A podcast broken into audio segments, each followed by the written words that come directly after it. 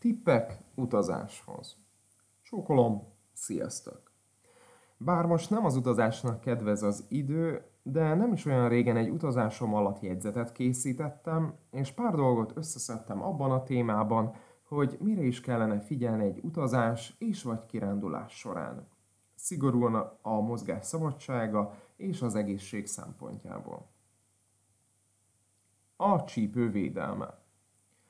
Ha sokat utazunk olyan pózban, ahol a térdünk tartósan magasabban van, mint a csípőnk, akkor érdemes a lábakat keresztezni a lábszárnál, bokánál, a térdeket távolítva, a külső talpéleken támasztva a lábfejeket.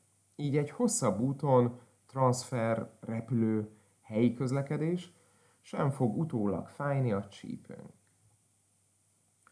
Több apró út, mint egy nagy. Utólag is engem igazolt az idő, hogy a vállalkozás szempontjából is jobb, ha nem egy hosszabb leállás van, hanem több kisebb szünet. Az én személyes tapasztalatom, hogy jobban is várja az ember ezeket a párnapos kiruccanásokat. Vízivás. A legfontosabb. Nekünk bevett gyakorlat, hogy mindig van nálunk elegendő vízmennyiség. A telefon időzítője pedig 45 percenként jelez, és akkor inni kell 3-5 intenzív kortyot. Egyébként a kortyolás is egy gyakorlat, de majd erről később. Sokan el is felejtik utazáskor is az ivást, vagy attól félnek, hogy mikor fognak tudni pisilni. Erre a megoldás. Utazáskor akkor pisilünk, amikor lehet, és nem akkor, amikor kell. Ez a módszer nekünk maximálisan bevált. Kávézó, étterem, múzeum, strand, pláza, pályaudvar mind tele van mosdóval. A nemivás is az inkontinencia felé tereli az óvatlan nemivót. A vizelet színe pedig legyen közel víztiszta színű mindig. Ha sötétebb tónusú, akkor már a kiszáradás felé tartunk. Az alapszabály a vízmennyiségre továbbra is a következő. 20 testtömeg kilogrammonként 1 liter vizet ildomos fogyasztani naponta. A mezitlábas séta. Amennyit csak lehet sétáljatok mezitláb, ettől szinte újjászületik a talp. Minél bizonytalanabb a talaj, homokos part, egyenetlen fűcsomós talaj, annál jobb a lábfej mindkét boltozatának. A reggeli torna. Ébredés után is végez néhány gyakorlatot, hogy felébrezd a tested. A kedved is jobb lesz, illetve tudod, hogy ma is tettél valamit az egészségedért. Reggel a mobilizáló gyakorlatok jobbak, este pedig inkább a nyújtó gyakorlatok. Jó, jó magam reggelente az utazások alatt is 30 perc tornát végzek. Javarészt álló és ülő, ülő tornára van mód az egyre kisebb szállodai szobákban. Arctorna, intim torna, hosszirányú nyújtózás. Bárhol, bármikor végezhető.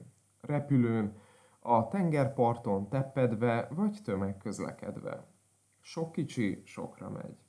Az aprónak ható mozgáspercek pedig összeadódnak. Lehet gyönyörködni a tájban, miközben valami hasznossal fejlesztjük a testünket. Napi 45-60 perc észrevétlenül is összejön. A szállodák tornaterme. Használjuk ki az alkalmat, hogy egy szállodában bármikor le lehet menni egy kis kardioedzésre. 45 perc egyenletes kardió, vagy ennek 20 perces fartlek változata intenzív munkára bír minket, történjen az egy elliptikus tréneren, vagy dinamikusan sétálva a kicsit döntött futópadon. Vagy minden szálloda tele van lépcsővel. Remek móka, ha a térdünk is bírja a lépcsőzést, hogy fellépegetünk az épület legfelső szintjére, majd liftel le, ez a pihenő. Majd újra fel gyalog, és liftel le. Amennyi kör belefér, 5-15 perc alatt. Garantált, hogy bedúran a combunk, fenekünk, főleg ha a kettesével szedjük a lábunkat. A napvédelem. A szállodák közösségi tereiben látva a különböző barnulásokat, égéseket, ezt is szóvá kell tenni. Magunk paródiává válunk, ha egyik felünk még irodafehér, a másik rákvörös réget. Akinek a bőre bírja a szoláriumot, azzal is szépen előkészíthető a bőr a napon töltött időszakra. Sapka, kalap. A kocsiból ki, kocsiba be tejfehér test, és leginkább a fejtető érzékeny. Kortól függetlenül ajánlom, hogy valami fejfedő legyen a fejünkön a szabadba. Az urak, főleg a haj, ha a hajzat ritkul, különösen figyeljenek arra, hogy mindig legyen kupak a fejükön. A svéd asztal. A legérzékenyebb téma. Mértékletességre biztatok mindenkit, főleg ha a formánk inkább a könycsebb felé tart. Napközben a magvak pedig segíthetnek éjség esetén, s hogy ne farkaséhesen érkezzünk a roskadozó vacsora asztalok elé. Az ember a saját energia és ételigényét sokszorosan túlértékeli. A teniszlabda. A bőröntben nem sok helyet fog, de remekül felfrissíthetjük a fáradt, rommájárt lábunkat vele, vagy a hátunkat a falnak dőlnek. Sok séta.